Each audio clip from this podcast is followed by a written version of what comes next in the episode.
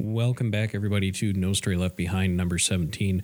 This week, I was joined over Zoom with Josh and Steve, and Josh's buddy from the Army National Guard, Dustin, was kind enough to join us.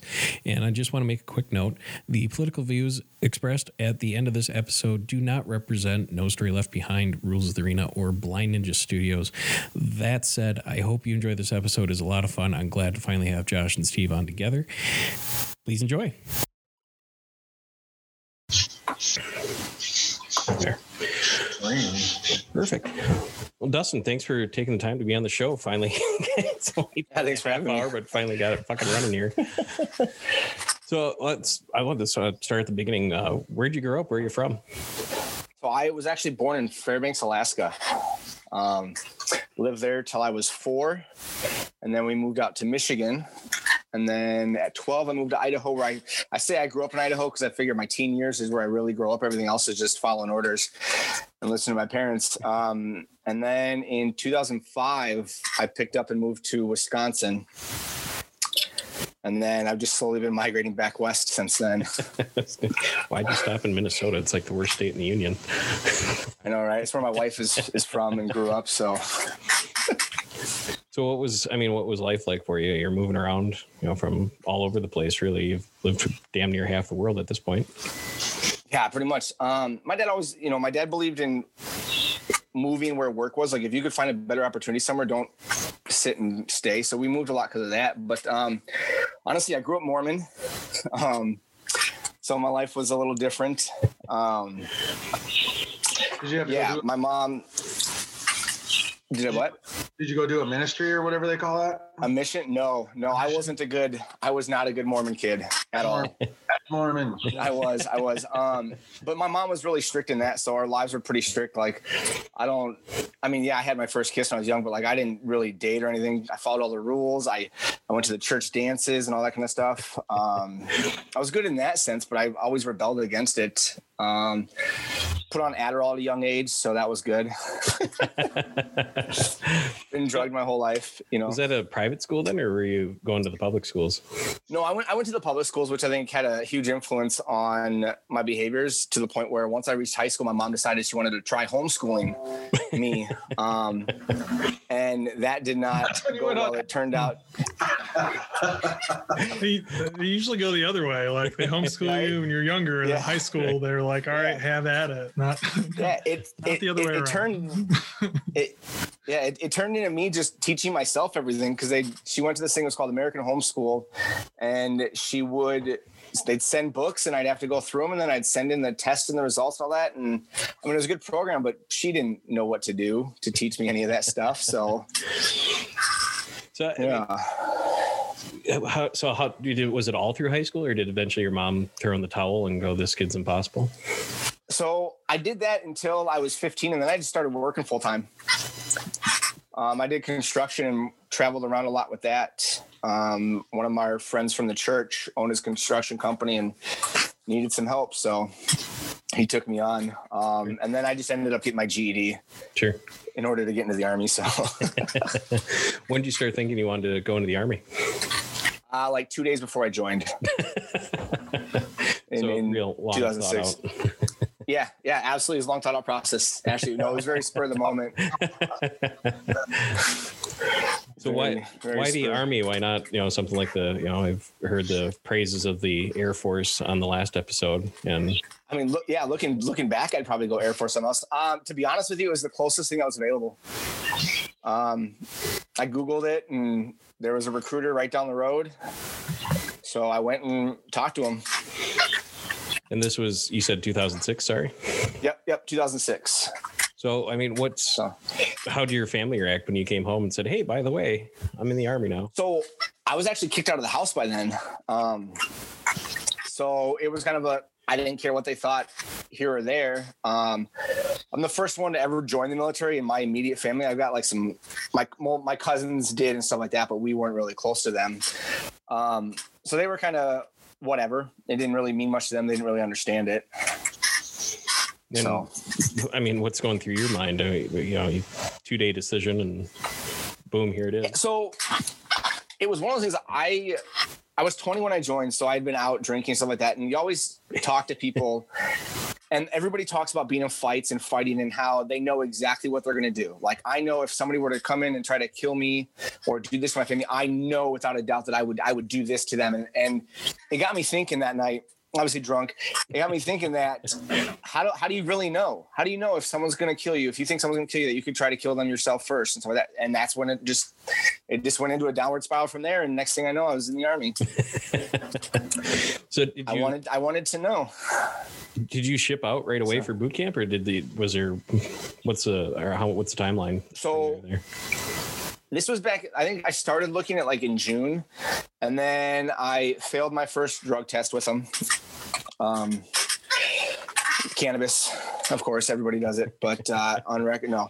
But um and then i still hadn't had my ged by then so i actually went and used them to get my ged and all that kind of stuff. And then i think i shipped out in february of 2007 so it was it was pretty quick for the for getting your GED, is there there's I imagine the recruiter has the pipeline set up for that, so it was pretty a smooth transition for you. Or I mean, walk. What was that like? Is there somebody listening, you know, that maybe they want they don't have their GED yet, but they want to join the military? Yep. Uh, I literally just went in there and yeah, they they called. I think it was uh, Wisconsin Indian Head Technical College in Rice Lake. Is I think is where I got it. Um, she basically just said, "Meet me at the armory at this time and day, and we're gonna go take it." So that's what I did. I didn't really study or anything for it. Um, I didn't think it was too hard. Um, but it, I mean, it was as long as you got, like I said, I more or less quit school after sophomore year um, and you know you're what 16 at that time so fast forward another four years without doing any real school it's, it wasn't you know too bad so So when you left for February for boot boot camp, basic, basic. Yep. For Army. yep basic training yep I'm gonna get Yep. this straight one day. I swear. I doubt it.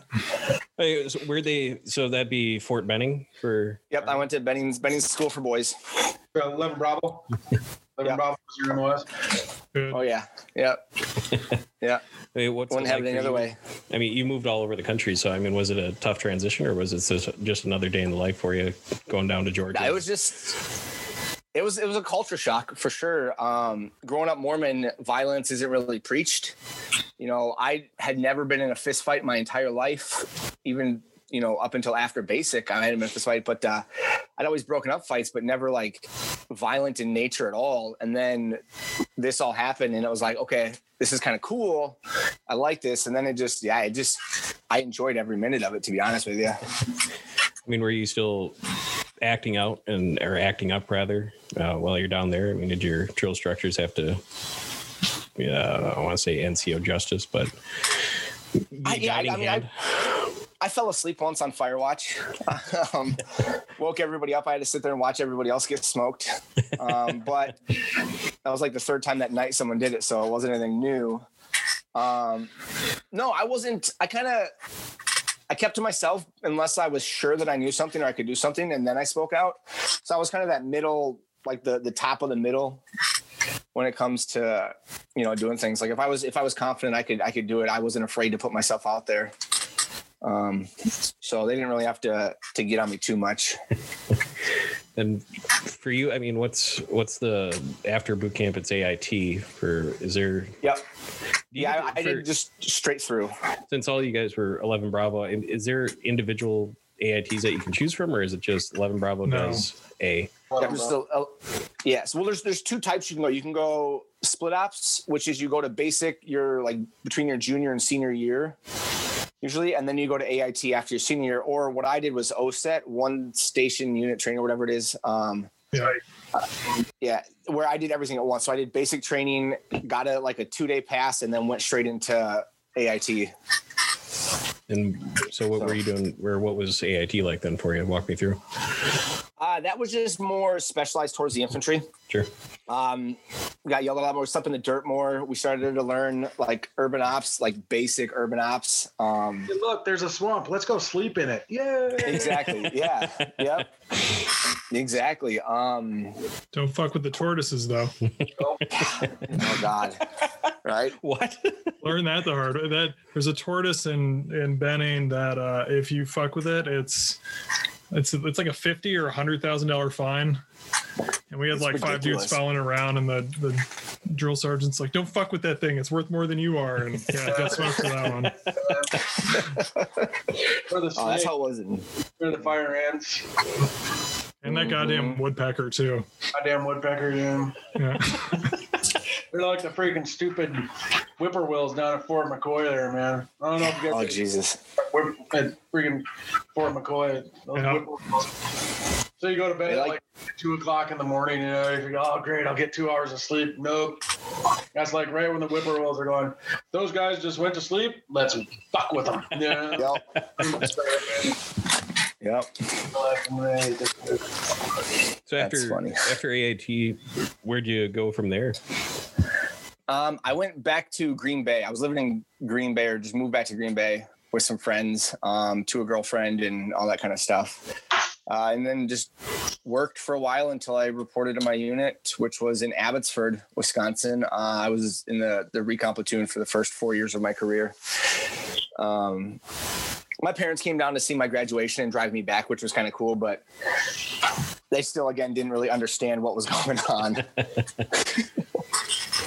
So you started out. So- Yeah, go ahead, um, Josh. yeah, I started out in the scouts for four years. I was, God, for two years, three years, I fought for sniper school, but they just weren't sending anybody before the deployment. And then right after the deployment, they still weren't sending people. So, I mean, I was slotted and everything for this, the spot there, and a promotion came up. So I left. But Was that was there a reason for the they did they have a excess of candidates or was it a funding issue with sniper school? They're going to say it was a funding issue. They're going to say it was everything and their things. I just don't think they were really sending people. Mhm. Is, what, is what it was. Um, yeah, it was it was different. It was weird because they had a lot of good candidates, a lot of good guys that were ready to go. And then it's like as soon as I left, they started sending people left and right. I was Of like, They prioritize certain units too. I'm assuming you were guard. "Yep, You were in Wisconsin. Yeah. Um, yep." I was in uh I was in a mechanized unit. I was the only light brigade in a mechanized unit down in Bliss, and they wouldn't they wouldn't send us to shit. Ranger school, Yeah. airborne, sniper, none of that. They always pri- they always prioritize 101 and 82nd before everyone else, and Oh, yeah. Yeah. First, first so- ID gets a lot of the freaking the first infantry division. The first ID, um, what's the unit out in Hawaii? They'll get they'll get priority. 25th. 25th, yeah, they do too. Yeah. They'll get. I get tried like three times to go to Ranger school and eventually just gave up. Yep. So I, you would get you the guard will get is a slot. I think they're allotted a certain amount of them, but half the problem is is that freaking half the guys they send three quarter of the guys that they send down there to go to ranger school don't meet.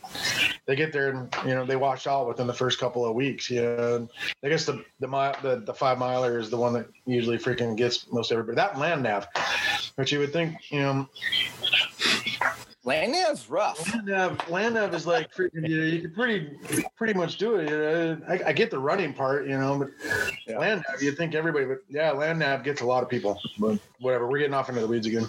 Uh, John, no, that's fine. I, I mean, we I'm always after- do. we're not on Casey's time, so you can't yell at me today. Yeah, right. but what what's so what I think you've talked to this before, Josh. But what is the lab, land nav course? Because I keep seeing jokes and stories about LTs getting lost on it for 18 hours or longer. oh, lieutenants, lieutenants. Just Steve, you weren't an officer, were you? No, I wasn't. Okay, thank God. Lieutenants are fucking. all right? They're, they're just, you know, they're basically kids coming right out of basic training. They go to OCS, and they come out. They don't, yeah, they're still relatively young in the in the process. So I mean, it's, you know, they're wet behind the ears. So you got to mm-hmm. freaking kind of, you know, help them along. You know, well, it's the same thing as a private. You know, they're just coming out of out of school. You don't you don't know anything when you're a private. You know, so everybody.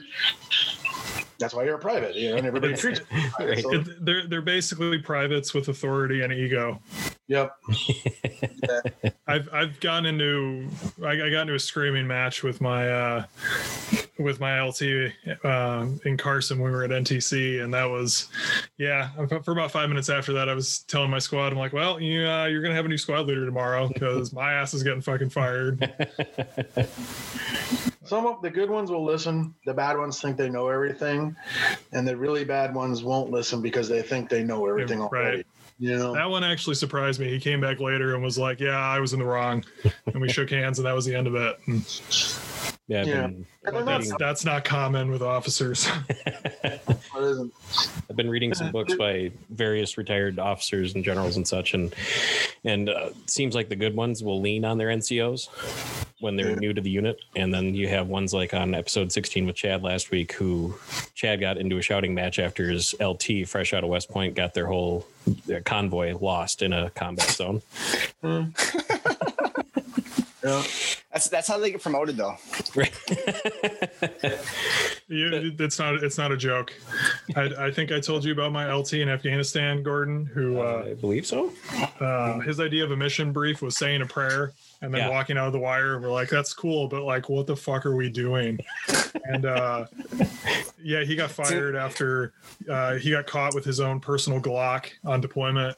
And uh, the next time I, yeah, the next, well, he actually he got turned in uh, because one one of our NCOs saw him and was like, this fucker's gonna get someone killed, and this is a good opportunity to get rid of him. So he got fired, and then I saw him like three months later, and he'd made captain. So yeah, they they get promoted for doing dumb shit.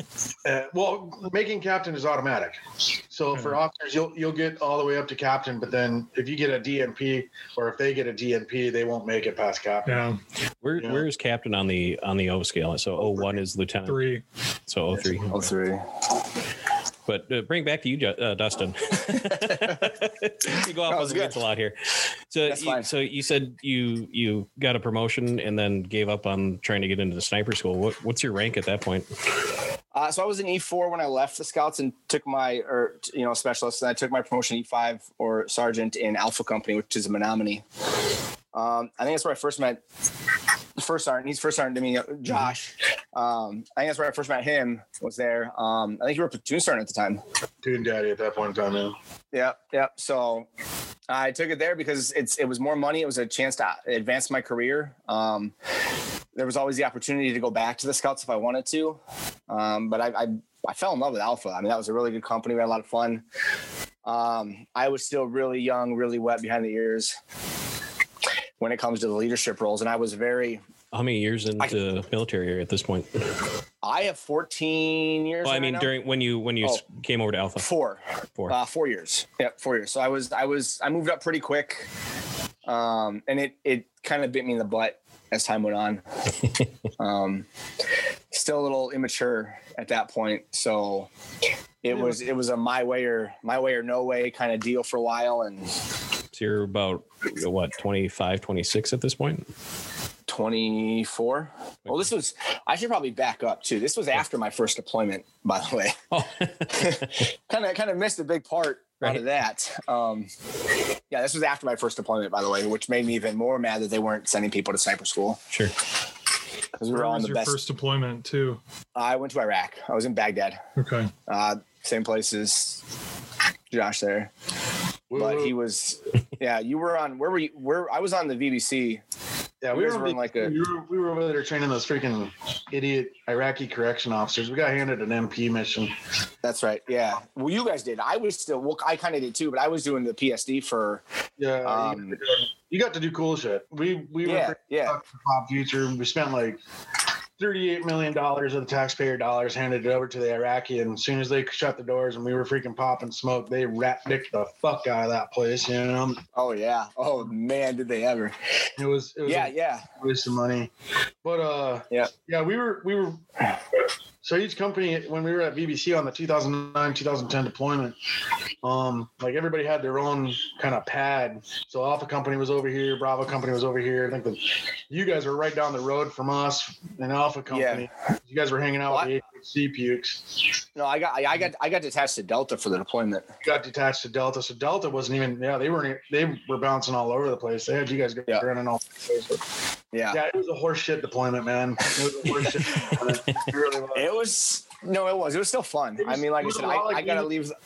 it was a lot like being on active duty and freaking being in a garrison environment. Yeah, I mean, there was like, you'd go over to certain, like, you'd go over to Cropper or whatever. Yeah, not Cropper. I forget the name of it now.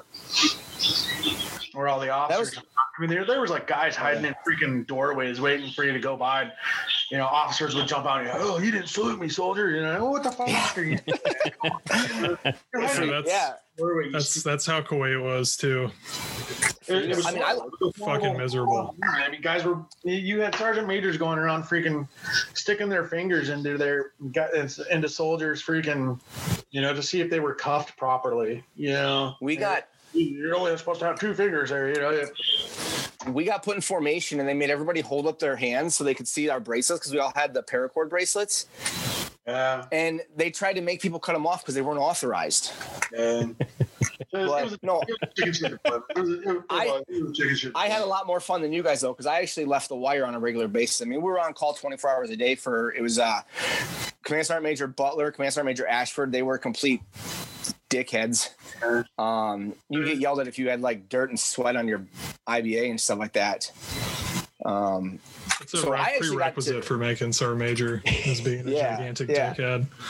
so I mean, I actually got to leave the wire and, and, and experience the cities, you know, Taji and and and we went all over the place. The Green Zone. Um, so I actually got to experience some of the uh, different bases and stuff like that. I think we went to oh god, what was that one way up north? Um, it was like an eight-hour drive, and they sent us up there for something. And that's when I hit.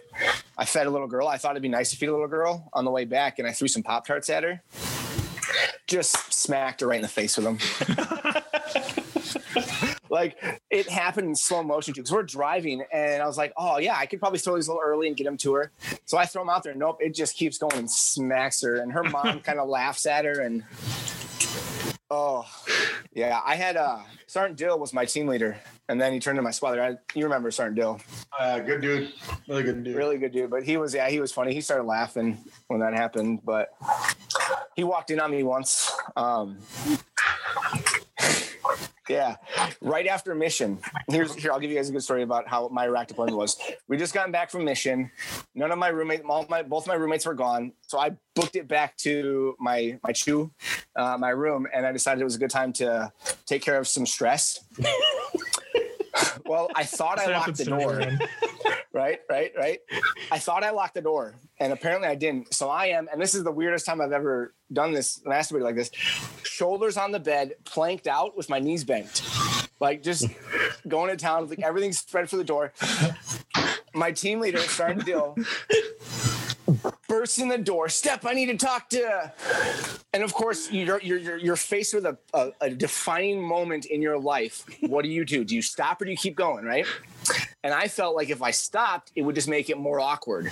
you know, like like I was ashamed of what I was doing, which I wasn't. So I just kind of kept going slow, and I was like, okay. And he's like, what the fuck? And he's like, come see me when you're. I was like, okay. And then, you know, I, I took a little extra long to, to go see him just so we could kind of both forget what just happened. But that's Oh, you, never, you never forget something like that. no. As you guys looked at each other in the eyes, it was right. Some things you can't unsee, bro. nope, nope. So that's that's my deployment right there. Sergeant Dill is like one of the most mild mannered, quiet guys you ever meet. You, you meet him and he's like, "Hey, how's it going, man? What's going on? Yeah. Oh, something really Oh, bad.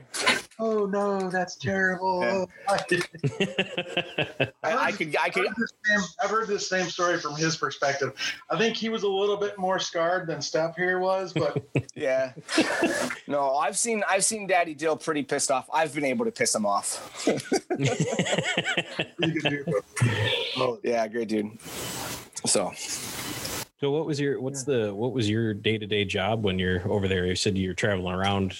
You know they yeah, so. I was uh, personal security detail is what we were. Um, basically, if any of these higher ranking dudes wanted to go anywhere within Iraq or within our area, um, we had to drive them. If they couldn't fly, they would ride with us. And unfortunately, these guys love to drive more than they love to fly, so we we drove all the time. Um, and then a couple times, kind of like, uh have you heard of the Guardian Angel program now I haven't. I don't know. in, Steve in the army? Josh. Um, okay, so think of basically it was like Secret Service for these these guys. okay. Is the easiest way to explain it. Wherever they went, we went. Um, we didn't follow them into the rooms very often at this time, but we'd like stand outside the door sometimes. And there was a couple times we had to sit in on the meetings just to provide a little bit more security for them, stuff like that. But that was what we did. Um, we jumped on to a couple prisoner transfers and stuff like that. Um, we did a prisoner release, which was really hard to watch and do. Um, but they were innocent, so Just escorting them out of, of the prison or whatever, and yeah, we uh, we ended up we had to pick them up from the prison, put them in some vehicles, and then escort these vehicles to the parade field. You know, the the cross sabers um, to there, and that's where we released them. And I think we handed them all like they handed them all a little bit of cash and everything. I was like, oh.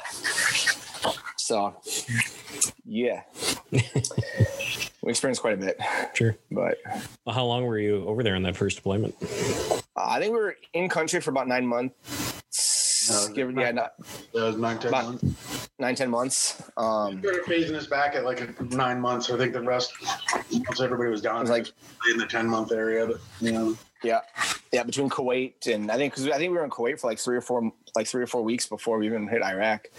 Uh, it seemed like we were in Kuwait forever. yeah, At uh, Buehring, yep. Yeah, yeah, that place is a shithole. yeah. It still is. I know. I was there for I was there for seven months in uh, 2015, and it fucking sucks. I bet. Two months. Oh man. Oh Yeah, my they god. they and they they issued us multicam before they sent us, so like got our hopes up, like hey, we're going into Iraq, like because this is when people like right after they were like, oh, we're out of Iraq, well, never mind, we're going back in. So as soon as they issued us multicam, like we're going we're going to Iraq, we're going to Syria, we're doing something. Nope, we sat in Kuwait for seven fucking months. I was Demoralizing. happy, now I'm sad. yeah. Um, Dustin, do you have much downtime? It sounds like you're moving all over the place. Uh, I yes, mean, yes, and no. Um, we got. I mean, there were some not like set days off, but we'd find out like a day or two there's nothing going on. So we had some downtime. I think I watched like every season of Scrubs while I was over there. um, I did the gym a lot. Um, played volleyball, grilled steaks. I'm making it sound like it was a a cake. It kind of was. Um, yeah, just had a lot of fun. I mean, with what we could, we did a lot of like barbecues as a platoon and stuff like that. Um, I think in June when we got there, they did like a stand down for like the whole month. So there was almost like a month where we were just bored out of our minds. um, I think I went to I think I went, I went to a crow school, so common remote op, operating weapon system, um, like the joystick and stuff like that. I went to s- that school while I was over there. I went to I think I went to the RG 33 MRAP school while I was over there. Um, they just because we had so much downtime for that point, they put us through a couple schools that they could. Um, and is is were you able to use that later on through your career, or is it just I, No. I need something to do? Pretty much, yeah. I mean, I know how to drive them and I know how to use it, but it's been so long. I mean, it's been 10, 10 years since I learned how to use this thing. And I've touched them a couple times since then. So it'll come back to me once they're using it. But no, it's just one of those things where it's good to have on my my NCOER, my E4 eval at the time. Um, so I went, So but while you're over there, I mean, did you get a chance to keep in touch with any friends, family back here? Yeah, we, Skype was a big thing at that point. Um, and we all paid for internet. I was young and single. I mean, 22 years old. 23, 22, 23. Uh, so I was young and single. I had the money from the deployment, so I didn't care about paying for internet. So that, so I had Facebook and and Skype, and I Skyped people a lot. so And come back. I mean, well, while you're over there, I mean, I know the USO does quite a few tours, and I, I think it was Baghdad. Is it Baghdad or um, Yeah, yep. They have that big. I've seen a lot of uh, bands go over and do shows and such like that. I mean, did you get a chance to do anything like that, or were you? yeah, I with other crap? saw. First, we saw Craig Morgan and Chris Young. Um, we got lucky for that one. We missed so many shows because I was gone, but I got lucky to see Craig Morgan and Chris Young do a acoustic show, which was absolutely incredible. Um, Craig Morgan's an old Ranger, so he was excited to be there. And then Chris Young's just a cool dude, um, amazing voices. And then I got to see uh, Carlos Mencia, Jessie James, and Kid Rock all did a show one day. Um, that was that was before Jessie James got big, and I actually I made her blush. Um, as as you will. So obviously you've heard of how girls Did get jerk off front of her too? yes. no, um, not quite, not quite. Um, but uh, so obviously you've heard of uh, like uh, beauty queen for a year or something like that. Queen for a year or deployment hot. So the girls. You don't see a lot of girls over there, and the ones you do aren't necessarily the best looking. And this sounds really sexist, but uh, Jessie James was like the first really good looking girl I'd seen in a while. So she sang a couple songs, and everybody clapped and got quiet, and there was kind of a, a break for a second. And she asked the crowd if we wanted to hear her sing some more songs. And before anybody started clapping or anybody started yelling, I said, "Nope, just stand there and let us look at you." And then people kind of started clapping, but then it went silent for a minute because everybody kind of heard what happened. They, they heard what they heard. and she kind of just blushed and she stood there for a second. And then she's like, all right, we're going to sing some more songs. um, but that was my mouth getting me in trouble again, which happens all the time. So those were those were the only real shows we saw. Everybody else got to see some more just because they were there a lot. But with our schedule, we were we were gone a little bit more. So what do you? Yeah. Knowing what I know about the 2009 2010 deployment, when you guys came back, when you redeployed back, did you go through anything? Because I mean, you kind of had a different experience. So I No, mean, we, we, we got pretty lucky when it comes to like were you good when you came back, or for the, for the most part. Some I mean, there was a couple times over there that made me really, you know, like I got into I guess what you could call a Mexican standoff with the Iraqi army. Um, we were trying to. Yeah, no, we were we were trying to leave the green zone and they were trying to come in, and I believe they had like the Iraqi president with them, is what we were hearing over the radio. And every time we kept trying to inch forward to leave, this dude would like turn his turd on me and start yelling at me like, you know, you stop, you wait, you don't drive past us. And so as soon as he turned, I turned, and we're both kind of sitting there staring at each other. We, I mean, we weren't like drawn on each other yet. We were both up in the air, and was one step away from that? it, it pretty much was. Um, we actually at one point pointed because we would, and, and I'll be honest with you, we would have gotten completely fucked. We would have been so fucked up. They had, they had, I think, a tank with them. Uh, they had several Humvees, and then they had RPKs, AKs, and Dragunovs literally just lining the streets on the way back. They could have thrown a baseball back to our base faster than we could have driven it because there were that that many people protecting this convoy. Um, and we couldn't they didn't have their paperwork right and we just couldn't go. And i was like no we're getting out of here. We got to get going. We're getting yelled at from the sergeant major stuff like that. So we kind of start inching forward more and the guy follows me and i follow him and we just kind of just stare at each other waiting and fortunately we got out that way. I mean that one was kind of like that fucks with your head a little bit. Um and then there was a a woman in a traffic jam that i was i was 99% sure this one was going to blow us up. Um just everything about her body shape was off, square, boxy. Her hands were hidden. She wouldn't stop. She wouldn't. She just kept inching closer and closer. And I actually drew up on her. Um, told, and I actually told Sergeant Dill. I told Sergeant Dill I was gonna. I was like, Sergeant Dill, I'm gonna kill this bitch. And he's like, Step, just wait, wait. I was like, Nope, she's too close. I don't like this. And I was puckered and everything. And he's like, Step, just put the gun up, get in the Humvee. If she blows up, we'll be fine. And fortunately, she didn't. Um, but it would have I think I think he made the right call. I think he had a little more experience from his first deployment, which probably left me out of prison and stuff like that. But he was, on, he was on the 0304 deployment with us. Yeah, yeah. So I think that kind of saved me probably potentially going to prison for murder. But I mean, I would have, I felt like I would have been justified in my actions. Mm-hmm. But, but not for, I mean, for Petus, you know, pretty good. I mean, I didn't like women for a while that would wear what she was wearing. She was in an all black burqa and, and dress and all that kind of stuff. So that kind of threw me off for a while. I, I, uh, how was the transition back home with the family? I mean, obviously the first deployment is a little bit like the first deployment, yep. you know, because you miss each other so much. But like, you know, you get back and you're like, yeah, I was. Yeah, you know, it's, it's, it's a strange feeling, you know. Yeah, I came back single at the time. Um, I was actually I left engaged, um, came back single because, and this is the funny part. I've kept this secret from her parents, and I doubt they'll ever see this. I've kept the secret from most people. Um, we we broke it off, and she I allowed her to use the excuse that it was just too hard being gone. The military life wasn't for her. Um, it turns out that we just weren't compatible because I was a Gemini and she was a cheating whore. um, so I guess like three days after we left for Texas, she was sleeping with her ex boyfriend, and then she was sleeping with a couple other dudes, and we kind of just drifted apart. So I ended up breaking it off with her, and then when we came home, like I said, I was single, I was young. I think I was I was drunk for the first three months, to be honest with you. So if you want to call it struggling to transition back, I would go to bed with a beer and I'd wake up with a beer, and I did that for about three months after we got back. So What made you want to stop with the with the alcohol? You know, going to bed and waking up. Uh, with? I think I met a girl. I think I started dating a girl, and she still drank, but I, I spent started spending a little more time with her uh, than I would in the bars. Um, plus, I think I started milking cows, and that was at like four in the morning, and that was never fun. Uh, so, and then uh, the other big reason was uh, this was actually a year later because I was still drinking on and off since then pretty heavily. But uh, my best friend, who I'd seen that night, ended up going home and getting shot in his apartment. Um, his name was Josh Kaur. I don't know if you remember him at all, Josh, or not, but um, Kaur from uh, K U E or K U R E R. He was from Delta. Um, Sounds familiar. Do you remember Anthony Velour? Yeah.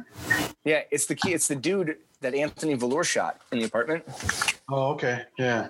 So he ended up. Josh went home because he was drunk. He got kicked out of the bar because he was drunk. Went home, and then Anthony Velour came over, and uh, I think uh, Josh had a, a judge, like a multi-caliber judge, and Tony took it and he thought he unloaded it, put it together, and told Josh if he didn't come to the bar with he was going to pull the trigger. Josh said no. He pulled the trigger. Nothing happened. Says it again. Pulls the trigger and blows a hole in his chest. Um, like I was, I was at the apartment like three minutes after it happened. Um, that was yeah, that was that was probably the roughest. But then we had a couple suicides afterwards. When we got back, uh, Tanner Severson, our medic, uh, they said it was a. I, I won't say it's. They said it was an accident, like a, a weapons accident, but in reality, we all kind of saw him a couple days before, and we said something, but he was okay. And next thing you know, he's dead. Um, so that was that was kind of rough, but otherwise, I mean, transitioning back's never been too hard for me. Uh, at least at that time, it wasn't. Um, just being so young and single. So What was it like for friends and family? I mean, you know, I've talked about it before on other episodes and with conversation with Yeah. Steve and my friends. War didn't really become a real thing outside of Hollywood or books and video games until my friends are going overseas. So that's when kind of woke up for me. I mean, you, and you said your parents they didn't really understand. I mean, did they ever did it ever seem to click with them? Uh, yes and no.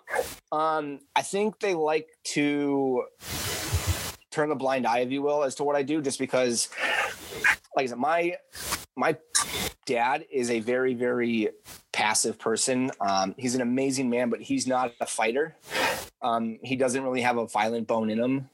Um, my mom is just manipulative and sadistic, um, and I kind of got well, let me rephrase that. My I'm, I'm adopted, so I keep leaving big things out. I'm adopted. Um, my stepdad, who's now my my dad because I'm adopted through him, uh, is is very calm natured. My my biological father's a little more blunt and and force stuff like that.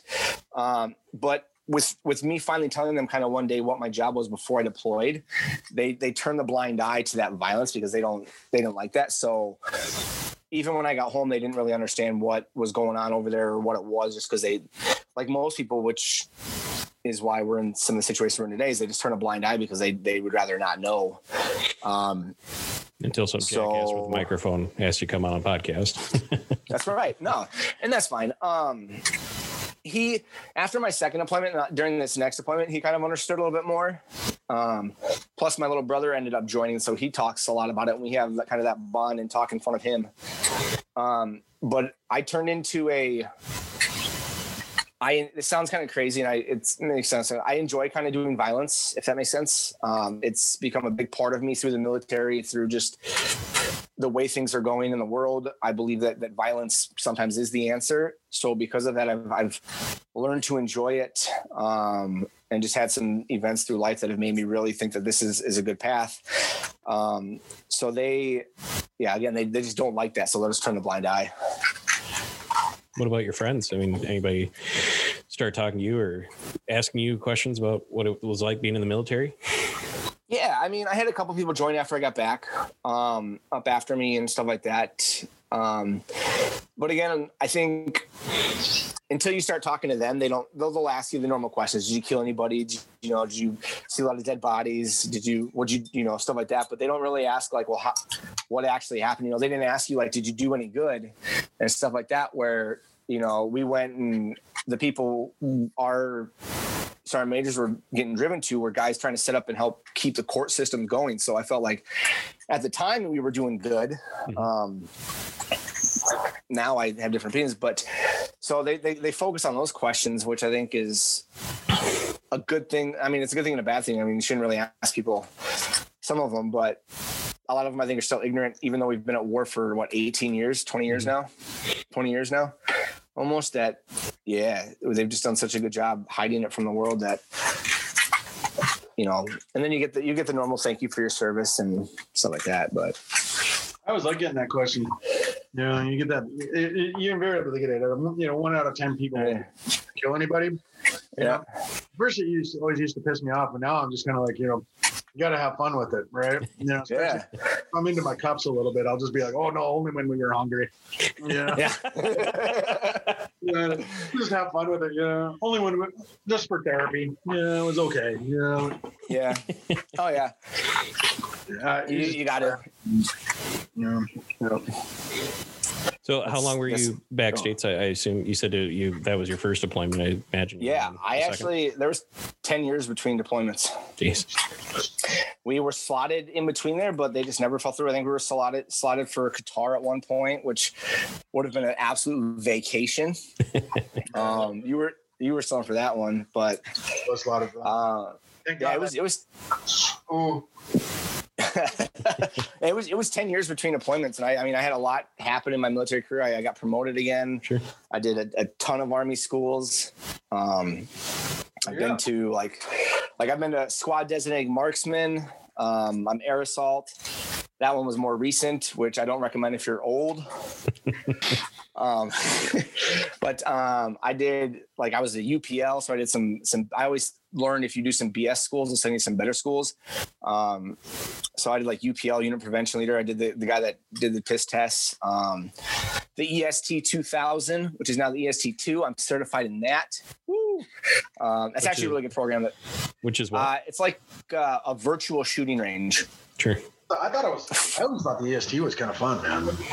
It's a phenom- I actually am now so good on it that I can actually create my own lanes. Like because the program's are not yet, I started to create the new qualification table on it. So you can make it like have pop-up targets. You can have it make stationary targets. So you can do so like it's basically a shooting a rifle for free, paid for by the American taxpayers, so we can get better. I mean, I got to the point where I think I could engage 17 targets four times in like 18 seconds and it was it was transitioning targets so it was i mean we got we got good and had a lot of fun that um what else? I've done uh cold weather ops so i'm cold weather operations which was a good course in fort mccoy. Uh, it was absolutely freezing and miserable. It was a, a week of classroom and then literally just a week of walking around and surviving in the cold weather. Um yeah i learned i, I do love snowshoeing. Oh and we did ski for two days. Like we downhill skied for like a day and a half and then we did what they call a is it skeward, skewarding or skew- skewarding or something? It's where you get pulled behind a sled or something, which is actually a military tactic. No shit. Yeah, you get so it's usually on the like the the the snow vehicles that the army has. I don't know what they're called, but they'll tie ropes behind them and they'll pull like light infantry behind them on cross country skis and skis. So the army actually has skis that you can wear that you actually just put your Mickey Mouse boots in, and you can strap them down to make them downhill, or you can let them up to be cross country skis. No good. I Um, didn't know that. yeah, so It's pretty cool, man. it was a good course. Um, so now you took a you took a six spot right over in Bravo Company. yeah. So how, was, how was that? I was I was getting getting bumped up like that. That had to be a pretty cool feeling.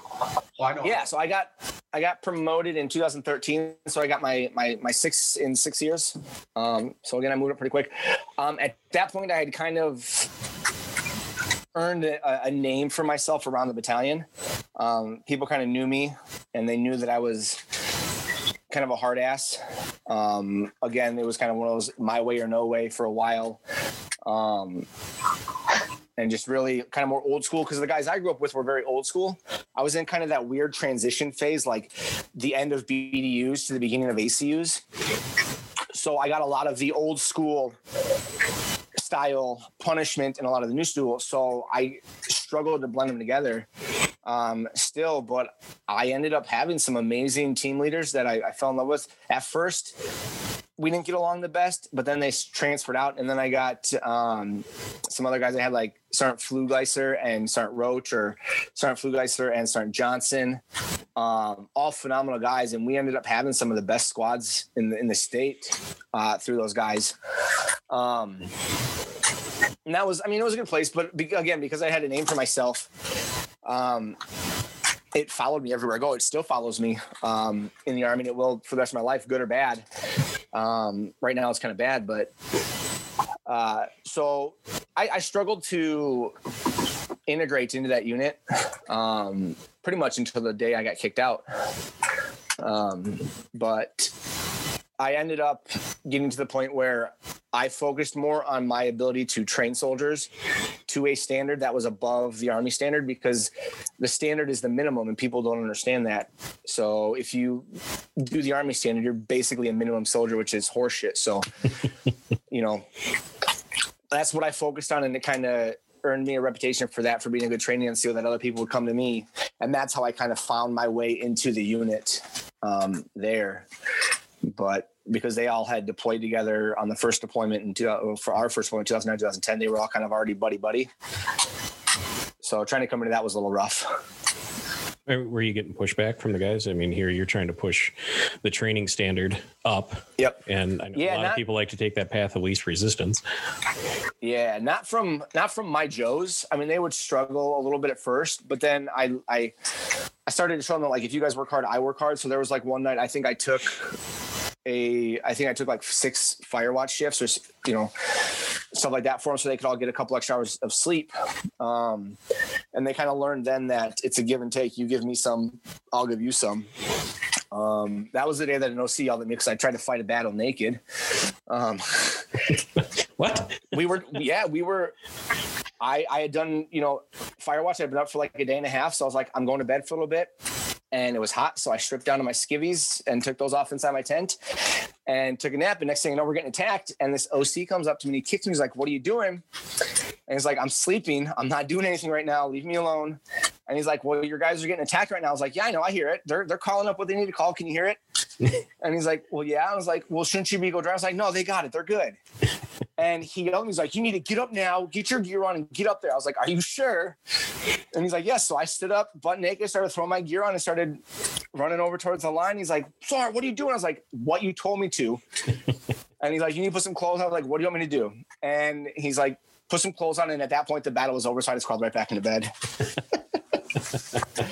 but no, that was, I mean, that was fun. So those guys really liked that kind of aspect. And then I learned to explain the whys. Um, I've learned that you can literally get somebody dog, dog shit if you tell them why, if you explain why, and you explain it in a way that they understand. So that really helped a lot uh, for me.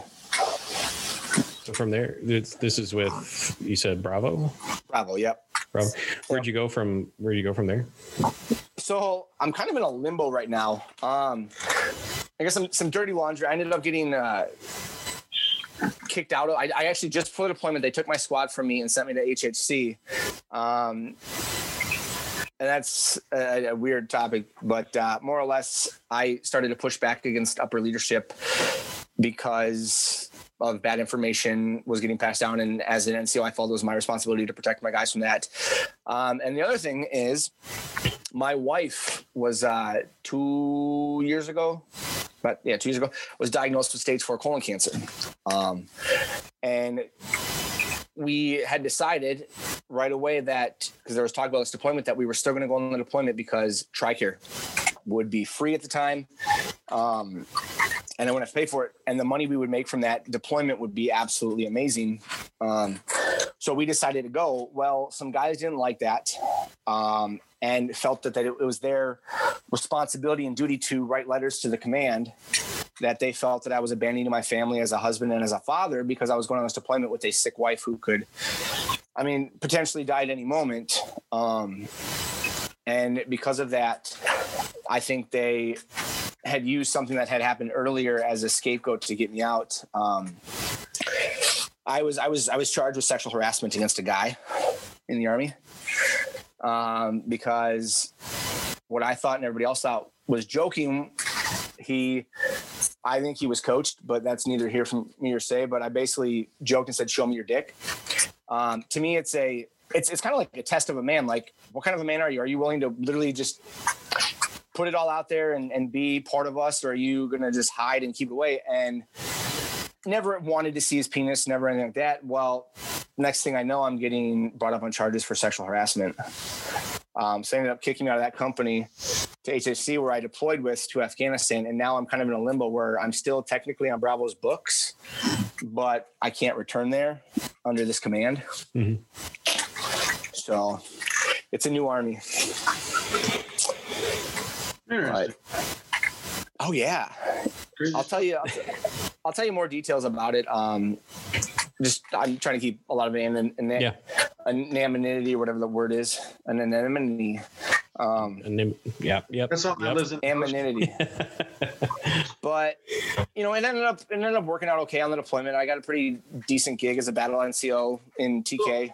has this has this experience now obviously has kind of soured your relationship with with the army obviously um, Yes, very much so. changed- it's definitely changed the nature of the dynamics of your relationship with the army. Now so now going forward where do you think this is going to take you? Or what do you think five years from now you got what 14 years in so you got six years till retirement at Yep. a minimum right? So do you think this is going to cut your career short or do you think that you're going to make put forth an effort to keep going? Or maybe transfer to another unit say fuck wisconsin go over to minnesota? I don't know what you're Yeah. But- So where's the thought process going with this I'm, I'm kind of working the potential for an inter or interstate transfer to Minnesota. Um, that was brought up today, but I struggle with with my dirty laundry. Um, if that is something that they see before they accept me, are they going to say we'll accept you, but not as an E6? You know, you're gonna have to go down to like an E4, and which I won't do. Um, definitely a sour feeling. Like to, to be honest with you, what's that? if you took a bump and you took a reduction in pay you would still be on tricare though Yes, yes. Which was awesome that I didn't get like I, I didn't get charged in Article 15 or anything like that. I didn't get I didn't lose any of my benefits. Um, I did get bar to reenlistment for a while um, on the deployment, but that's all behind me now. Um, I had an amazing deployment. I did an amazing job for a lot of people. I was praised, um, stuff like that. But my yeah, I definitely have a sour taste just because of the experience we've had with some of the leadership. Um, and it's the way the army's going as a whole. It's not it's not to me the army that I, I joined. Um, and to be honest with you, I struggle. There's some days that if, if we didn't need the TRICARE, I mean, Lauren's chemo is like $46,000 a month. If we didn't need that TRICARE, there's times when I would probably try to just separate now. Um, but fortunately, with 14 years in, I'm coming onto that 15 year mark, which I can try to medically retire. Um, I got several herniated discs. I've got nerve damage, sciatica. I've got, I've had nine concussions. Um, I got a lot wrong with me, so I might try to look that path Sure. uh, sooner. Otherwise, no, I'm I'm going to finish out my my career, whether I have a sour taste or not. Like, I'm not going to let a few sour eggs or sour moments dictate or define my entire military career. Um, I was and still am an amazing NCO, and and and can literally produce some of the most amazing junior leaders and soldiers out there. And I, I stand by that. It's like I kind of told you in basic. If I if I believe in something, I'm going to speak up and say it. Um, and I'm not done yet. So if I don't get medically retired, I, I will finish out whether I'm broken or not. I'll finish out my 20 years and, and you know get promoted to a point where I can say, "Look at you, you stupid fucks," you know. But Do you do you worry uh, about you know if you stay in since you are you know as you said broken, getting stuck behind a desk, and you- said you Oh, like yeah. you like the violence, you like to to go out and you know uh, I think Josh you've called it play in the sand before on earlier episodes. yeah, I, it, it does worry me, but it's one of those things, you know. It's uh, it's a really hard balance because part of it is is I want to push myself and continue what I love, but the other part is is am I going to be able to walk at 40? You know, if I have these herniatus now, like I'm actually, I just called Bravo Company and HHC and told them I want to go to. They just offered some slots for uh, uh, Mountain Warfare. Get the Ram's Head, right? That'd be absolutely insane and awesome. But it's miles and miles and miles of rocking up mountains every day and stuff like that. And it's, you know, one of the things like I want to do this, so I'm going to do it. But am I going to hurt myself even more in the process? Yes, you will. I know I will. But at the same time, you know what? That's right. As soon as I get out of the army, there's a lot of things I can do to help with pain and with all that good stuff. So Yeah, to me, it's t- it's true. it's a it's a 50-50 for me. You know, I'm gonna continue to do what I love, but I'm gonna make sure that I can still walk. What do you think, Steve? So Does this all sound familiar to you? Have you heard this stuff before? Or? Yeah, I actually um, I, I only did five years active before I got out and switched to reserves, and part of it was um, I had another squad leader who worked with me, and he had been in since he was 20 or 21. He he he was at 14 years, so he was like 35, 36. He was on his sixth deployment, and he looked like he was in his mid 50s. yeah, Like it had just taken it had taken such a toll on his body, and I'm like, I I don't fucking want that for me. I'm out. yeah. After I, I call it deployment, I was done. I call it accelerated body aging because I've had a VA doctor ask me like, I don't understand you young guys with all this pain. I was like, well, have you ever done anything? He's like, well, no. I was like, you don't understand, but I, it's accelerated body aging. I mean, I, I'm 35 years old and my body's like 65 years old because of the amount of pressure and stress you put through it on a regular basis throughout the army. Even in the, even though I'm in the National Guard, I've never felt that way. Like I do something every day to better myself. So I work out regularly, all that kind of stuff. So I'm still putting that, you know, that the damage on my body every day that the average person isn't. That's So what I just- tell people is like I, I might be 32, but my knees and my back are in their mid 50s. Yeah. Like I have 35. I, I roll out of bed sometimes because I cannot sit up. I'm a I'm a living embodiment of that. I mean, it's my knees are gone, my ankles gone, my lower back is gone. I'm starting to have shoulder problems now, and, you know, and um, you know, I self medicate as well, you know, but Yeah. you know, get, it's I'm almost 50 now, you know, and um, it's getting harder as I'm getting older, you know, and so uh, like I hear stuff like this, you know, and it's always like, well, careful, Mountain Warfare School sounds awfully fun, and that fucking ram's head on your on your chest is a dope motherfucker. I mean, that's a badass badge to wear on, you know, because it's it's rare. Yeah. Oh, yeah. guys with a ram's head. You know, I've only seen one guy in my 20 years. I only saw one guy with it. Yep. Um, you know, but you pay for it. You know, Yep. you pay for later on down the road when you get to be like 47 and you're like, man, I don't know if this fucking thing's worth it. It- I, it- I, I learned that you know Yeah. badges it's never worth it for the badge i know when we Yeah. were we thought you know maybe we're going into syria there were guys like you know fuck yeah if they um you know if they classify that as something different from war on terror i can get a fucking star on my cib and like man earning the earning my cib was uh, a lot of fucking work and like i don't know if i'm gonna survive getting a goddamn star on it and that's Right. not worth it that's not worth CIB is combat infantry badge. So what's the what's the star? The star is for uh, additional campaigns. Sure. So the only per- the only people you will see with a star currently are those that were in Desert Storm, Okay.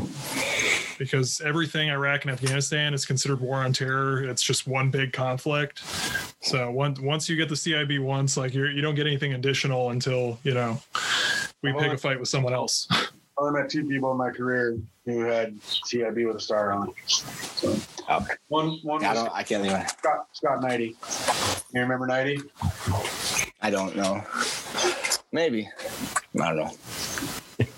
Yeah. But But so, perspectively speaking, you know, I mean, uh, it, you, you you get to chalk that up. And you can you get to be able to say, yeah, I did that. But you know, at the same time, you're going to be like, when once you hit my age, man, 47, it's like. I did that. I Yeah, did that. yeah, it's like well, yeah, because I mean, it's like freaking dude, it's it's nonstop, man. I mean, it, every Yeah. day is pain management, you know. Yep. And um, I don't honestly, I don't help it out either because I do.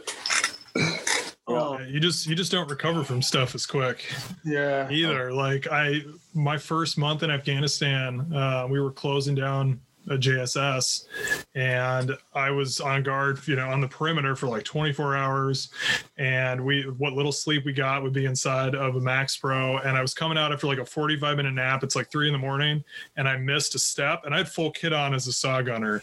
You know, I had 80, 80 90 pounds at a minimum, and I missed Yeah. a step, and I went down on my knee and it oh, hurt and i wasn't wearing knee pads because fuck knee pads and it Yeah. hurt like a motherfucker but i just i didn't say shit to anyone and i just did you know the rest of the deployment with that and eventually after like three months it stopped hurting and i was like all right you know fuck it. That's done with and yeah, i was like 23 at the time and then when i got back from kuwait i tried going mountain climbing and i immediately tore my hamstring and it took me eight months to recover from that fucking kicked my I was ass. I was the same on my first went. I didn't bring anything up. I didn't really talk about anything. But this this second deployment, I, I documented everything. Well, you, you think you're like some kind of hard ass, and then you realize later that you just fucked yourself because now you have no paperwork. Like I didn't get shit from the VA when I got out because there was no paperwork. You're like all this shit that happened to me.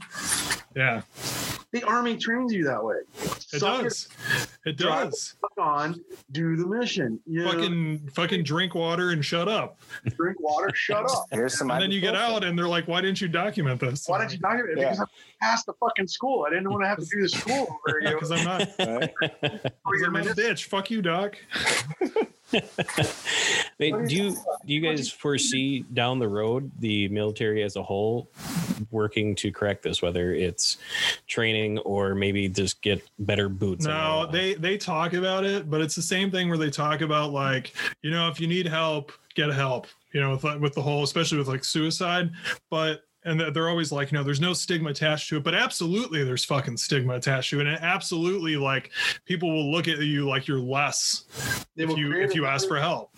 They will create another PowerPoint dis- presentation that you have to watch around Christmas time or around the New Year, just like with all the sexual harassment and the sexual assault and the freaking anti-suicide stuff.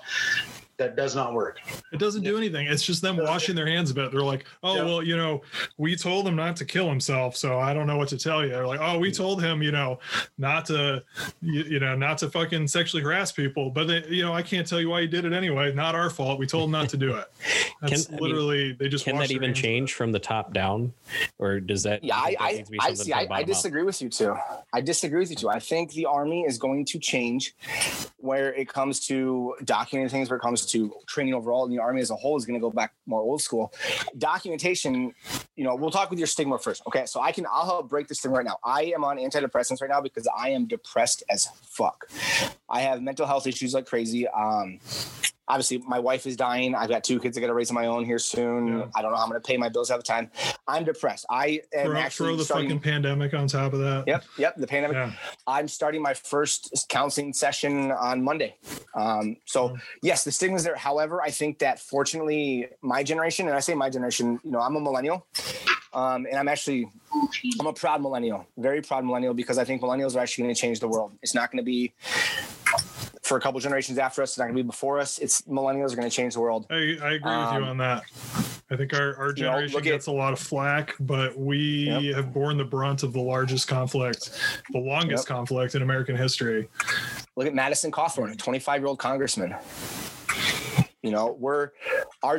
I, I believe boomers have created this mess, and I believe millennials, even though they give us the most shit, are going to fix it. Um, as for training, I think what's going to happen is with the way the world's going, we're going to be in another conflict, and our army is getting so soft that we're going to get our asses handed to us. We're not going to lose, but there's going to be a couple battles where we just get fucked up, and it's going to be devastating. And that's going to be like, oh shit, what happened? And you're going to get these guys that, like me, that have, have stayed in, that have been there, or you know, even down the road that have, have been able to get that instilled in them. That are going to say, "This is what happened. You went soft. You let us. You stopped letting us punish these guys the way we needed to. To not even punish, how to correct them, how to build them the way that we should. It's so soft now that they don't understand that combat is real, war is real, real. That I think that our generations are going to fix that as well. And for the paperwork, it's because of the older guys like you and me and, and everything else that I keep saying, like, yeah, I screwed myself. I told my guys before this deployment, the younger generation, you document everything. If you get a hangnail, you document it. If you stub your toe, document it. And I think that part's going to change because, again, enough of us are like, you know what? We realize that the army's not going to do shit for us. We have to do it for ourselves. So let's start looking after each No, other. I, I I agree with I actually agree with you on that. I mean, I had when I was in Carson, I had a private who was one of the one of the best privates I had. Like he was fucking he was squared away, he was motivated, um, he was good at PT, he was a good shot. He he didn't fuck around. Um, and then he one day he had he had a seizure. And they were like, "They'll get his ass out of here. We're medically discharging him." Um, and they were trying to do it as fast as they could. And i was like like fuck no dude. Like this isn't your fault. Uh like look you drag out this medical shit for two more months you get your gi bill. Yep. like it's, this isn't your fault. You're not you're not a shitty soldier. And but like and they were trying to like and they knew that too. So they were trying to get him out as quickly as they could so they could fuck him over with that. And i'm like no. Hmm no drag your feet. Like you- you're this isn't your fault. Yeah, you- you're getting fucked over. Like might as well get your gi bill out of it. Yeah, I think I think the day of blindly following orders is kind of past. Um, I think as we're, we've been we've seen enough now through through the war what works and what doesn't. I think one of the biggest things is, you know, just because a leader says this is the way it is, doesn't necessarily mean this is the way it is. You need to make sure that you're understanding fully. And if you have questions, ask. Because a lot of times it was like, this is what it is. Shut up and go do it. Where you're like, well, hey, and like, nope, just go do it. And now I think we're we're fighting back. Like I've been in so many arguments with upper leadership about information being passed out and stuff like that. That I mean, I've got my ass chewed and smoked so many times that I'm funny, but you, you got to at this point because you just get, you know, you so much bad information and it, it just gets worse as it comes down. So it's like, yeah know, I, I found got to it speak up. I found that made me a better leader because when I, when I got back from my first deployment, they made me a team leader. I was I was like you. I was a hard ass. Uh, I had two privates go AWOL on me. Uh, they probably considered killing me because I, I fucking rode them day in and day out. And then once I PCSed, I kind of I kind of chilled out a little bit, and I found when I when I did that and when I started, you know, giving my guys the why more and sticking up for them more, I was a much better leader for it. And I was much more successful. And once I stopped owning the shitty policies of upper leadership, because you know, you, you get stuff from higher up and they're like, you own this. This is your poli- your policy. You know, you have to sell this. And I realized after a while, I'm like, you're only saying that because you know that it's a dog shit policy and you want Yeah. me to fucking pay for it. And yeah, I, I found that I was a better leader once I chilled hardest, out. hardest job that I had as a first sergeant was being a bullshit filter. You know, Yeah. it is it is the most difficult thing you know because you're you're looking at this stuff coming down, you know, and you're it's literally a sewer pipe. You know, and you're like, what the fuck is this shit? This is ridiculous. I'm not telling my guys to do this. you know, you can eat a fucking dick. No, I'm not fucking doing this, you know? And it was astoundingly difficult to do. Astoundingly difficult to do, you know, because I mean, some of oh, it's you, you have no choice. You, you know, it's just, you know. But at the same time, you know, you once you get good at kind of doing that, and, and people see you freaking really kind of struggling with it, you know, it um, it becomes almost a, a benefit to you because you know they know that you're freaking. They see that you're freaking yeah. First sergeant is going to make us do that. It- you know, I'll give you an example. During AT, their annual training events, they would say that anybody, you know, if you were walking around, even around your hooches and stuff, everybody had to be in battle rattle 100% of the time. You know, no PCs in the field, no no patrol caps in the field. You know, and it was like, I'm not doing that. Sorry, I'm not doing that. No, I'm not going to make a guy walk around. You know, if he's just sitting outside of his hooch, he doesn't have to be in full bed. He, he, no, we're not doing this shit. No, you know. And so you, you, you, you it almost becomes a risk risk mitigation. You know, where you're you're performing the same task on your own guys to try to free them so they don't tear you from limb from limb. You know, and, you know, you're being a dickhead leader. You know, but I always applied it as like, well, am I going to do that shit? No, I'm not going to do that. You know, I'm not going to make my guys do it either. You know, so I understand what you guys are what you guys are saying, but I will say this: I love being retired. Is- uh, just to go back, Dustin, you're saying about how the army's getting softer and softer. It, it seems to be, I'd say, either a cycle or it's the you know the you know well, the old adage of back in my day we had to walk uphill both ways to school through 20 feet of snow. You know, like I said, I've been reading more books, and right now I've been reading About Face by Lieutenant David uh, David Hackworth, and he talks about the story Willie Lump Lump. And listeners can go Google that. I'm not going to go through the whole story and butcher that, but the gist of it is that you know Private Willie complains that he's having to learn to use how to bayonet and he doesn't want to and he complains he writes a letter to his mom mom writes the senator senator calls up the general and goes why are we using bayonets? It's 2021 there's no reason for this. And then long story short willie gets killed by the enemy with bayonet because he didn't know how to use his own. I mean do you think that's what's going on this Yeah, actually, I, I do. Um, funny story about that. I was one of the last. Actually, I think it was the last class in in Benning to go through the bayonet course. I graduated expert with a bayonet, so if they come for us, they're not going to get me. Um, I do. I think that's what it is. I think they, you know, they you if you watch the news, they just got rid of the shark attack. You know, which was one of the most amazing events in the military. It's where you put your head down on your bags. They drive around in circles for like an hour, literally just in circles. So you have no idea where you are, even though you're only like half a mile from where you were. And then all of a sudden it stops and you sit there and the doors open. You're like, all right, what's going on? And then all hell breaks loose.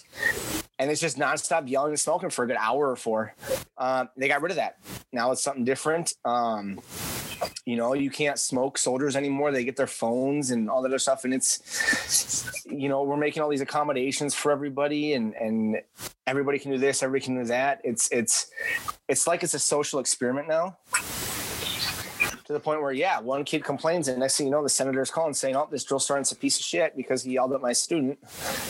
You know, and yeah, it's kind of just like how schools are going. It's not the teacher's fault anymore or the student's fault anymore. It's the teacher's fault, and I think that's how basic. So we're, we're getting we're getting Joes now. They don't have to pass a PT test in basic to graduate basic.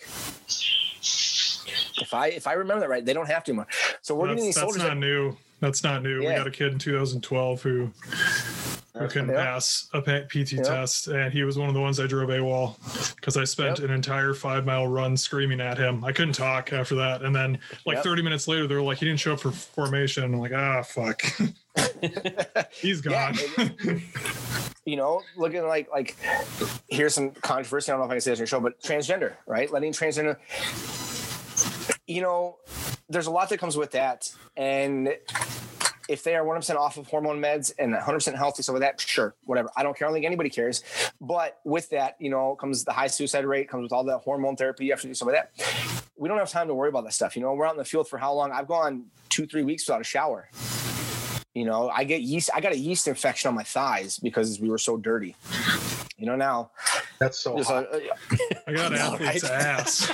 I yeah. got fucking athlete's ass. I was like, I had to, I had to go to the drill sergeant, and he was like, "Don't show me. I'll take Yeah. your word for it." Because it was like, Yeah. I, you know, I couldn't see it, but it was like it hurt like a bitch. It was red, itchy, and then I went into the to the fucking sick hall, and they're like, "You've got athlete's foot on your ass."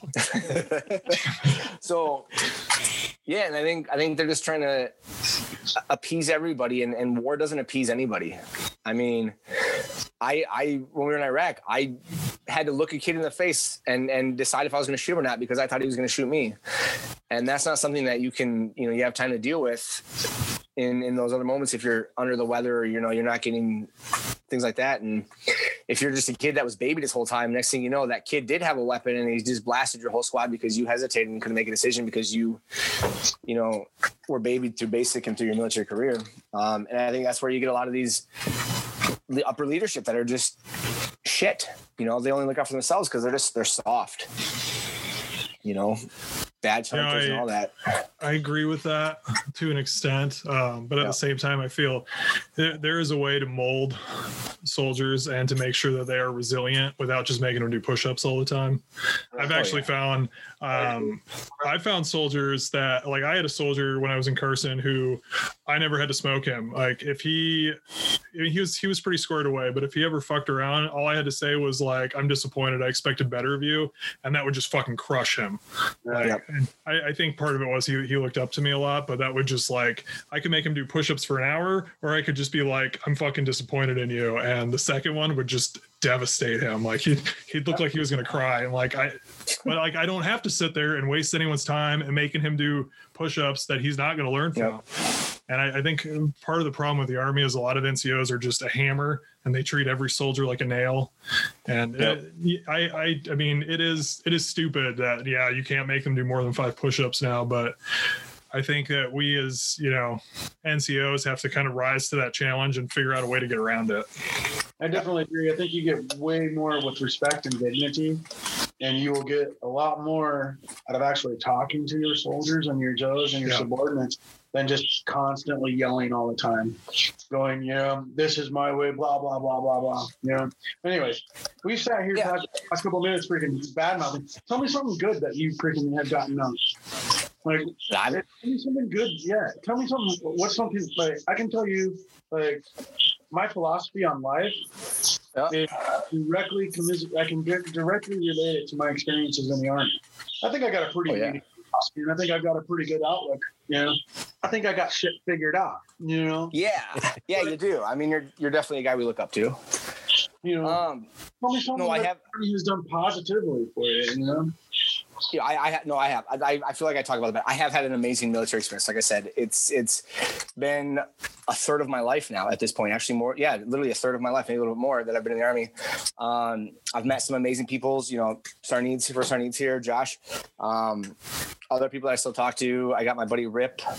Um, some other guys in this last one, you know, some lifelong friendships. Um, I'm not a complete fat ass for it. I'm not six feet under. I'm not in prison, which was potentials, you know, uh, right? Um, I, I like to, I do like to think about how much money the army spent on my head and my body, you know, like just the amount of information that has been put into it that most people wouldn't even be able to fathom. Um, air assault, love air assault school. That was one of my biggest dreams, and it took me 13, 12 years to get. I got it just before we deployed in 2019. So Cheers. yeah, that that one was fun. I almost died there, What is, bronchitis. it, what is air assault school in, Ti- in Air, air assault. Air assault. Air assault is, I mean, it entails a lot, but the ultimate end goal is that you do things with helicopters, with uh, rotary wing aircraft, uh, whether it's like sling loads, so you know how they, they pick things up from the ground. Mhm. Uh, attached by like ropes, stuff like that. You do that. Um, and then it's also like air assault missions, so like repelling from helicopters um, and stuff like that. Being able to like guide helicopters in, find landing fields, um, things like that. They kind of teach you stuff like that. So it's not everything, but like the, the, the school is, yeah, the school is actually, they call it the hardest 10 days in the army. And they say it used to be. I still think it's pretty hard. Like you get there on day zero and before you- you're not even in the school when you show up. Like you're just slotted. And then they make you go through, you get your ass smoked, and then you got to do a two mile run in uniform. You get to wear tennis shoes. And then after that, you got to put your boots back on and you got to go through the obstacle course. and you get smoke some more. And then after that, if you pass all that, you get in and then you do like two days of classroom. And then you do a six mile road march, which is timed with a packing list. And if you're missing anything from your packing list, you fail. And then you do some more classes and you sling load tests and you do rappelling. And then you finish it off. Literally, the day we graduated was three hours after a 12 mile road march. We woke up at like two in the morning, had to be out there by three, started this 12 mile road march, did the layout, and then we had to go clean and pack and then go. We actually had a guy fail air assault school based off of his layout.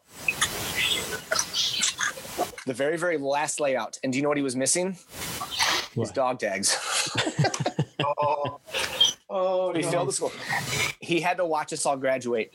Fortunately for him, I think he just has to go back and do the 12 mile road march again within like six months is all he had to do, and then he could go right back through it. But um yeah, I mean, I've met some amazing. I think people is the biggest experience to the military. I think the military makes people pretty bitter sometimes, just because they see the realities of the world. But I think it makes you appreciate things more. Like I love getting mail still. You know, yeah. I'll, I'll just give me your address when Kinda we get off there. I'll just Right, forward right. mine to you. You, You can know have what's- all of it. right? So I have a friend um, who's been sending me letters and stuff like that, who actually has he uses wax in his own like press, like stationary press, whatever it is.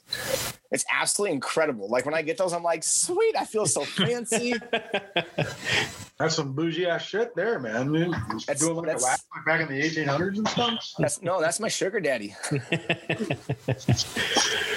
I kind of run up and read one of these letters. Right? Right? No, they're pretty decent. Like he sent me, I got a Yeti for Christmas from him. Like a Yeti cooler. What's that? I got a Yeti cooler, one of the the the soft bag ones for Christmas Yeah. from him. Cool, man. Yeah. So he's a good dude. Um, but no, I, I I mean I'm starting to use my GI Bill now. Um, and things like that. Sorry. So that's good. I gotta walk it for a second. I gotta get my phone. Um, yeah, I started to use my GI Bill to go to school, and I've learned I like the medical field, so I'm going into the medical field now. Um, so yeah, it's it's a good time. So do you have plans? You said you want to finish out, you know, your six years or medically retire, but have you started to think what you want to do after that? Yeah. So right now I'm a certified nursing assistant. Um, I work in a nursing home all over the area around here. Um, I'd like to get in my RN. Um, I'm trying to go to school for that.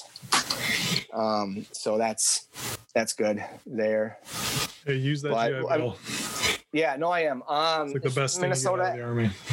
ever legalizes cannabis, I'd like to get involved in that industry, but I can't do that in the army. Um, so that's mostly because of my wife. But yeah. Do you think So that's I think what do we do? Go ahead.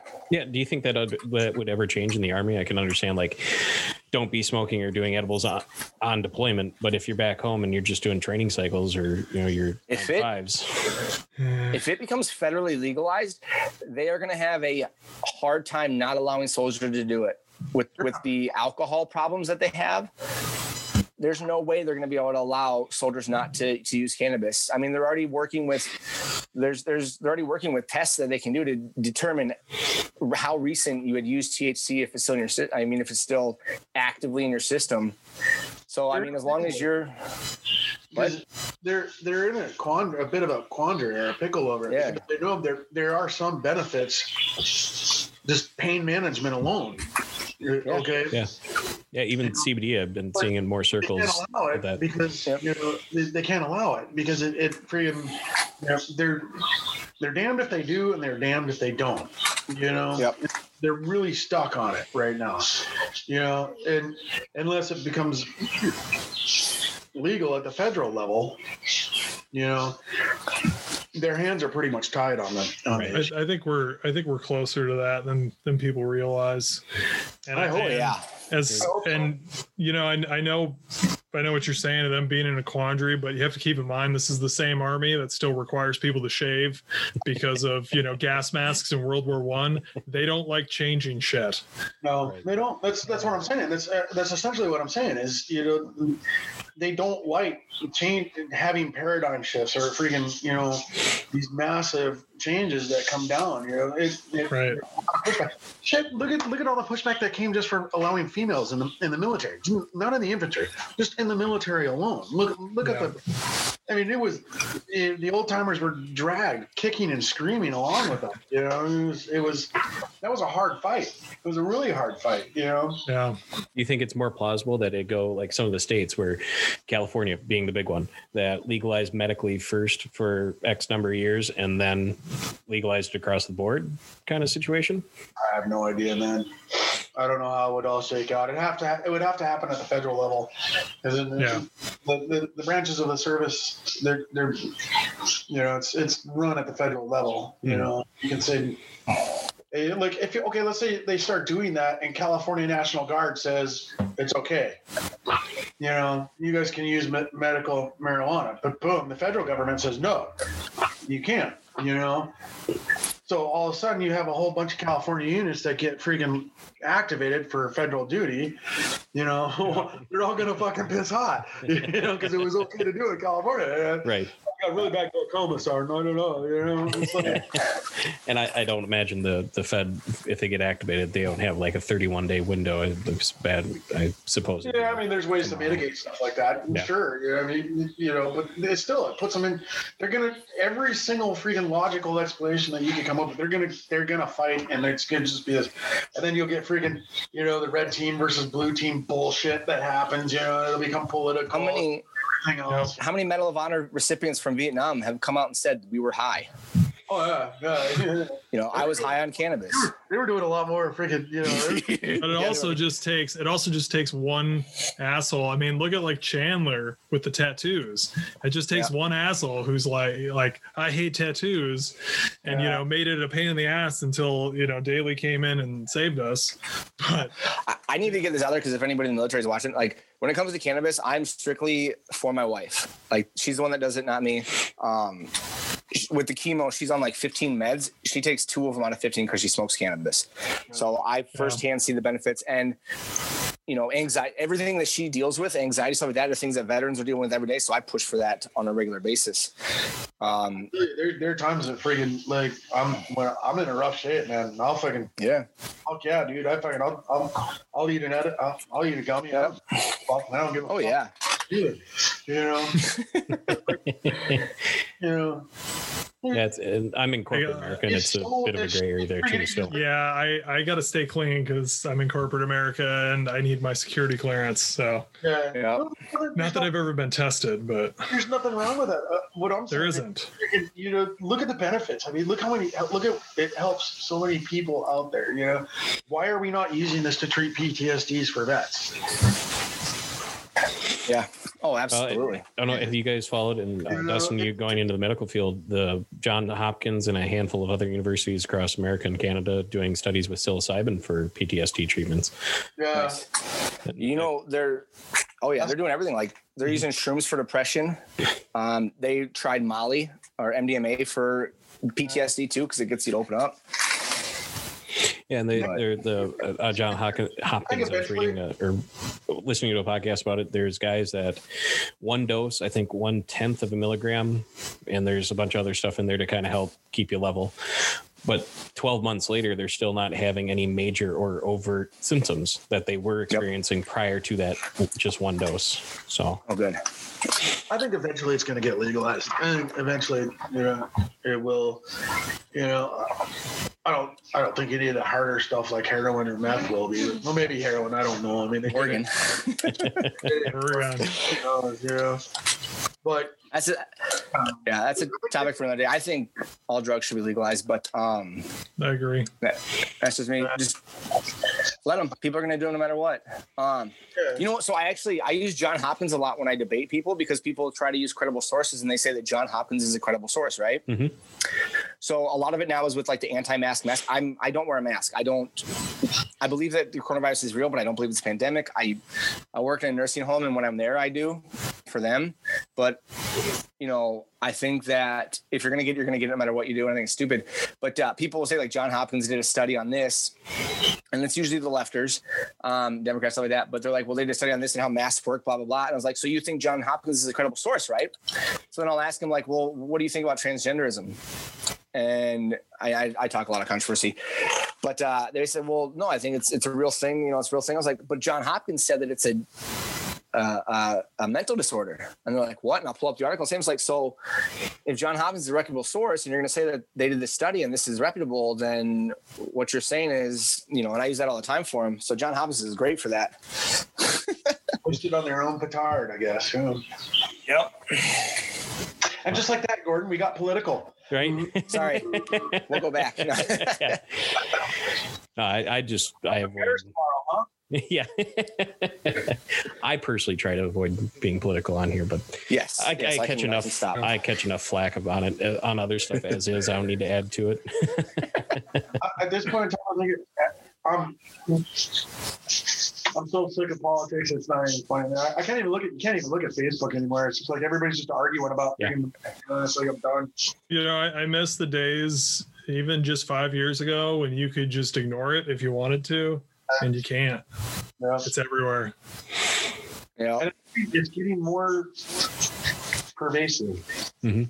Getting more heated. And people are getting more and more angry, and it's like, you know, everybody needs to calm down and eat some fruit or something. You know. Yeah, I have like you know relatives and friends, and they typically skew older, and I know them to generally be, you know, reasonable people. And all I see them post is, you know, all caps, always yelling and like, man, just calm the fuck down. And it's it's so funny because that's that's like ninety nine percent of the vet, veteran community out there is just like It's true. It's true. I've actually, I've, I've got, I've got a few friends who I, I think have removed me on Facebook because I've been like, man, just chill the fuck out. Like, uh, yeah, it's not the end of the world. I only talk about the real issues on when I'm on Facebook outside of the podcast. You know, like why the Bears still suck and how Tom Brady's not the goat. But you know, Uh, God, I really want the Bucs to win because you will have a fucking aneurysm if Tom Brady knocks the Packers out of the playoffs. And I, I like, I, I want to get it on film. Like, that'll be the epic fatty we're, rant. we're not we're way fucking yeah, talking. yeah, we're we're in the weeds. So Dustin, let me ask you one last question. Fuck Yeah. the Packers. Is there, uh, if there's anyone listening that's looking to go into the military or maybe they're on their exit strategy now, what kind of advice would you offer them? Going into the military, join the Air Force or the Navy. Um, be smart. Use use something, especially now because we're. I mean, we may not be in peacetime, but we're pretty peacetime. Uh, go get a career in something that you can actually use outside the military. The infantry is a phenomenal career, and you can talk a lot of shit to everybody, but real life applications are far and few between outside of your normal leadership stuff like that. Um, otherwise, and just do it despite what anybody says too. I mean, do it for the right reasons. Don't just do it for school because you're gonna get made fun of a lot. Um, for people transitioning, I was uh, I was listening to a podcast, and I just started listening to a podcast too recently, but um, they were saying that you can't let the military define you as a person. And, and they talk about how it's hard because like i said it's been a third of my life is in the military and it's been a huge part of my life but you you have to start thinking now even before you're done what are you going to do afterwards you know is the military all I'm ever going to be? You're, are you going to be one of those guys that, and I'm not bashing him, but that walks around in his Iraq hat? You know, I'm an Iraq veteran and I'm a badass, hangs out at the VFW every day just because that's all he knows? Or are you going to be someone that can actually contribute to society because you took the time to develop as a person as well? Um, and I you, fall you into can't both. get hung. You can't get hung up on it. No, Uh, no, you can't. my my my daughters just had their first swim lesson yesterday. There was a guy there who walked in with, like you said, the Iraq hat, had a multi-cam backpack. He took his uh he took his shirt off because you know you with the babies you have to get in with them, and he's got like a fucking OIF tattoo. He's got his he's got his cab tattooed to his chest, and it was oh my wife my wife had to hold me back from being like oh how's your fucking crybaby appeasement badge you son of a bitch. Right. I mean, I got I got my I got an American flag here with a red arrow on it for my first deployment. I was young when I got it, Yeah. but you know now I rock things like like I'm a part unicorn. um, I'm gonna get a tattoo of a unicorn on my thigh. I think it's gonna be awesome. You're uh, Um, you're absolutely right there. That you can't you can't get hung up on that for your entire life. One of the things No. too, I, I, I've had to freaking tell people too is like, you know, just because you're a vet or because you serve doesn't make you a good person. no, God no. Yeah, just because you're a vet, but there's this kind of weird. Sometimes there's this like weird hero worship, you know. uh, yeah, and you, you get it a lot, you know. It's like because I'm, well, I'm I won't name names, but you know, and there's guys out there. It's just like you, are not a good human being. You, you know, Yeah. you suck. You really do. You suck. You know, and but people would be like, "Oh, well, he's a vet." okay, he's a shitty they- vet. They, they do it, but they, they do it. They do it with uh, the military. They do it with cops. Cops, Like yeah. I, I don't know. Um, do you guys know who Andy Andy Stumpf is? He's Yes, uh, yeah, I a, a listen- that's my former regular. former former Navy SEAL, and he's one of the only ones I'll actually listen to because most of them are you know fucking idiots who enjoy their podcasts and their book deals. But Yeah. he was on he was on Joe Rogan, and he was talking. I think they were talking about one of the recent SEALs that was you know convicted of a war crime. He's like, look, like people put us on a pedestal, but it's like any other community. Like you you got good people and you got some really fucking shitty people too. You got some and like you you can't give them a pass just because they're like oh yeah you you know they were a veteran. Like they you know they're they're, they're automatically a great person. Like no a lot of them aren't. Yeah. And for people in my boat, never served, and maybe you know some people that did, I've been incredibly fortunate. You know, meeting you know Steve, we've known each other for way too fucking long. Josh, getting to meet you through the show and talking to you, Dustin, and other guys are awesome. But on the flip side of that, there are some assholes, and you just need to keep that in mind. And especially if you're an employer, that's one of the big things that you know I looked out for when I was self-employed and now interviewing for my corporate company okay, they served, but what's that look like? And that's why you know a lot of companies oh. put those references on. Call them, ask them if you can, if they have a start, you know, a command officer or an NCO on there. Call them, get a you know a, a third person opinion. I'd say. Um, Oh yeah, I, I think our generation is really good. At least when I say our generation, like our, our war, the war on terror, I think our generation is very good at calling people out for that too. Like, you know, back in the day, they wouldn't they wouldn't they wouldn't say. I mean, you wouldn't even think about saying a word to a Vietnam vet or a World War II vet. Like, you know, you're a shitty fucking person. If you got that hat on, I'm looking at you like, oh my god, dude, you're amazing. Um, I'm sure people in their generation did too, but at least with ours, we have a, a a, a, more public access available to us that we can really, you know, stolen valor, all that kind of stuff. Like we hold each other accountable all the time now. And if you're if you're a veteran with a company and you want to claim you're a veteran owned company, you better not be afraid to have your dirty laundry hung out because people mm-hmm. are going to come at you. You know. But so I got I got a good story I'll tell you once I stop recording here. But I just want to say thanks again, Dustin, for taking the time out of the day to be on the show. Appreciate it, Josh. Yeah, thanks Steve, for having thank me. you guys for scheduling out with this for us. And that's all, folks. We'll catch you next time. Thank you again, everyone, for tuning into this week's episode of No Story Left Behind. Make sure to stay up to date with future guests and live recording dates by following the show on Facebook and Instagram at No Story Left Behind Podcast. And make sure you don't forget to check out my other show called Rules of the Arena. You can find that on Facebook and Instagram as well, both at Rules of the Arena Podcast. You can find both shows on YouTube. All you have to do is search Rules of the Arena Podcast and come hang out with us on Twitch during live recordings. Uh, just head over to twitch.tv slash Rules of the Arena. And if you'd like to support the show, please make sure to leave a review on Apple Podcasts, Audible, or wherever you listen to your favorite shows. And you can also click the link in the episode description. Head over to patreon.com slash rules of the arena, where I have a little tip jar set up there. And you can also check out the new merch store. Uh, I have the Axe and Hammer collection. It's available now for just a limited time, so make sure to check it out soon. And if you'd like to get in touch with me, uh, if you have any comments, questions, or would like to be a guest on the show, just go ahead and shoot me an email, gordon at blindninjastudios.com. And most importantly, if you're a veteran and you're in crisis or you're concerned about someone, connect with a veteran crisis line to reach a caring qualified responder with the Department of Veteran Affairs. Many of them are veterans themselves. You can call 1 800 273 8255 or text 838 255 to speak with a qualified caring VA responder available 24 7. And if you'd like to just talk to someone else that's not government, you feel more you're more than welcome to reach out to me. I would be happy to get you in touch with Josh or Steve or any of the resources that I have come to know through this show. Thank you everyone and we will catch you next time.